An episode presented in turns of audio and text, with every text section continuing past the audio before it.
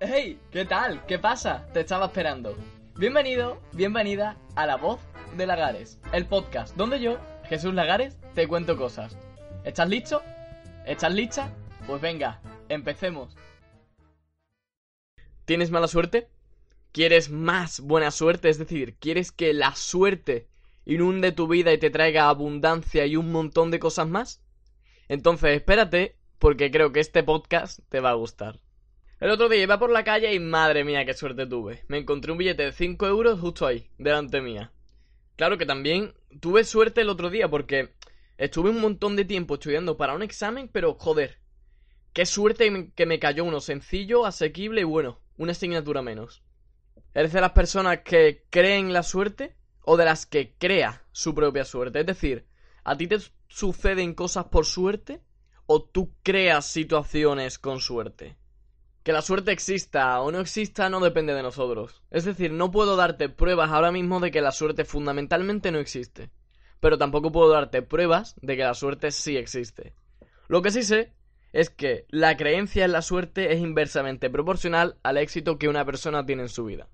Venga, piénsalo, o sea, si crees en la suerte, estás dedicando una parte de las cosas que te pasan y de las cosas que te suceden a algo que no eres tú. O sea, una parte de tu vida ya no es tuya. ¿Cómo vas a alcanzar el éxito de esa manera?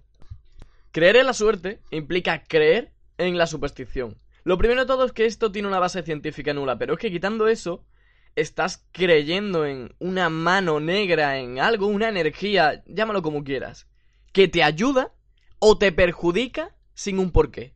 Es decir, algo externo actúa sobre ti porque sí.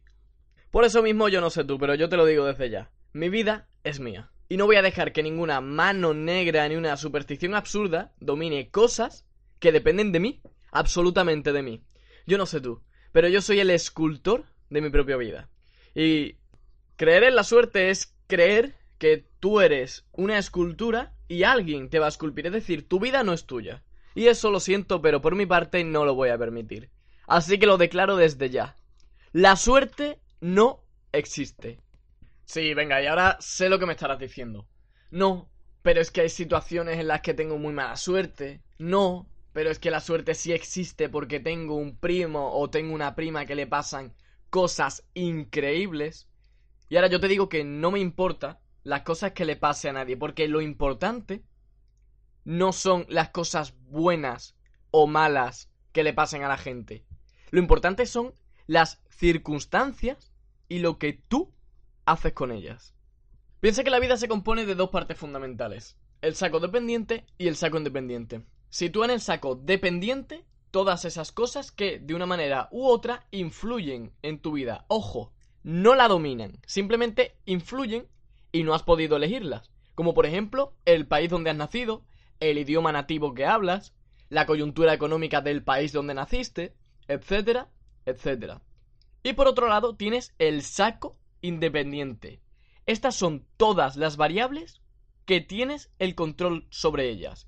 Tu trabajo, tus ideas, tus proyectos, tus esfuerzos, la manera en que vas a llevar a cabo X cosas que quieras hacer. Él es todo lo que aprendas sobre un proyecto, tu determinación, etcétera, etcétera. ¿Sabes lo que pasa si crees en la suerte? Que vas a creer que el saco dependiente pesa más en la balanza de la vida que el saco independiente. Y esto es mentira. Y te lo desmiento muy fácil. Mira la cantidad de ejemplos de personas que han nacido en países desfavorecidos, en barrios de mierda. Mira la de gente exitosa que ha salido del Bronx. ¿Y cuáles eran sus variables del saco dependiente? Piensa en su coyuntura económica. Piensa en la situación en la que vivían día a día. Y ahora mira cómo están esas personas porque el saco independiente pesa más que el dependiente. ¿Sabes lo que va a pasar? Si crees en la suerte, ¿no? Pues que tu saco dependiente estará lleno de este tipo de cosas. Imagínate que tú hubieras nacido en el Bronx. Pues dirías, joder, qué mala suerte. Ya no puedo hacer nada para remontar esto. Y sin embargo, sabes lo que está ocurriendo en otra persona igual que tú, con las mismas circunstancias, es decir, del mismo barrio. ¿Sabes lo que está ocurriendo?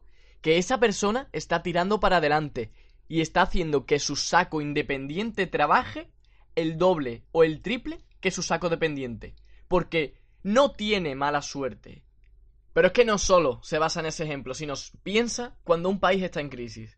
En ese país, ¿qué pasa? Hay mala suerte, si creemos de esta manera, porque el saco dependiente, es decir, la coyuntura económica, por ejemplo, la situación que se vive en el país, no es buena. Pero ¿sabes lo que también puede ocurrir en un país en crisis? Que una persona decida escribir, decida mostrar la realidad de una manera esperpéntica y con ello volverse un autor o una autora literaria muy reconocido. ¿Y qué es lo que ha ocurrido?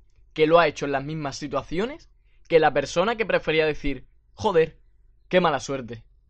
Si yo te lo acepto, que exista la suerte, pero si existe la suerte, entonces ¿cómo me explicas tú que en esta misma situación de dos personas con mala suerte, una tenga éxito y otra no?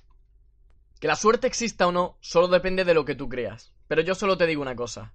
Si alguien va a triunfar con unas condiciones de mierda y por tanto teniendo mala suerte, otra persona también tendrá mala suerte. Es decir, la mala suerte será común para todo. Pero no hay motivo por el que esa persona triunfe y tú te aferres a decir que tienes mala suerte. Y esto no solo se queda aquí, sino que la suerte, entre comillas, también es pura perspectiva. Porque sí, siempre van a pasar cosas malas en tu vida. Pero ¿sabes qué? Que depende de cómo las afrontes. Ya hemos hablado de esto en capítulos anteriores, pero te voy a poner un ejemplo muy breve. Algo que podría pasarte ahora mismo como me podría pasar a mí, le podría pasar a cualquiera. Estamos andando por la calle, con un amigo, una amiga, con quien sea. Se nos cae el móvil, a los dos, ¡pum!, al suelo. Móvil roto, a mi amigo o a mi amiga se le cae el mundo encima, no tiene móvil, ahora que por Dios, ¿cómo voy a vivir? Y en cambio tú, en cambio yo, en cambio cualquiera que se le acaba de romper el móvil igual, es decir, los dos han tenido mala suerte, podría pensar, bueno, se me ha roto el móvil, menos mal, ya quería cambiarlo. Bueno, se me ha roto el móvil, así tengo más tiempo para poder pasarlo con mi familia. Bueno, se me ha roto el móvil, menos mal, estaba bastante enganchado. Y de esta manera, la mala suerte se transforma en buena suerte. Antes de terminar, voy a resolver tu última duda. Porque sí, es imposible que hablemos de suerte y que no llegue X persona y nos diga, pero tío, si la suerte no existe, ¿cómo explicas la lotería? ¿Quieres que te explique la suerte de la lotería? Es muy, muy fácil. Compras un boleto. ¿Te puede tocar? ¿No te puede tocar? Si te toca, la gente dirá, Dios mío, qué buena suerte. ¿Quieres tener buena suerte de verdad? Compra todos los boletos. Y ya me dirás si te toca o no, si existe la suerte o no. Otras personas prefieren decir que la suerte es una mezcla de esfuerzo muy, muy duro para que cuando llega la oportunidad estés preparado o estás preparada. Sin embargo, de hecho hablaremos en el próximo capítulo, familia. Por lo pronto, si quieres traer hecha la tarea para la semana que viene, simplemente cuando te ocurra algo malo o algo bueno y vayas a decir, ¡Wow! ¡Qué buena suerte! ¡Qué mala suerte! Simplemente cállate y empieza a pensar que tu vida es tuya y que nadie más la controla. Así que nada, muchísimas gracias por escucharme, te veo la semana que viene y un saludo.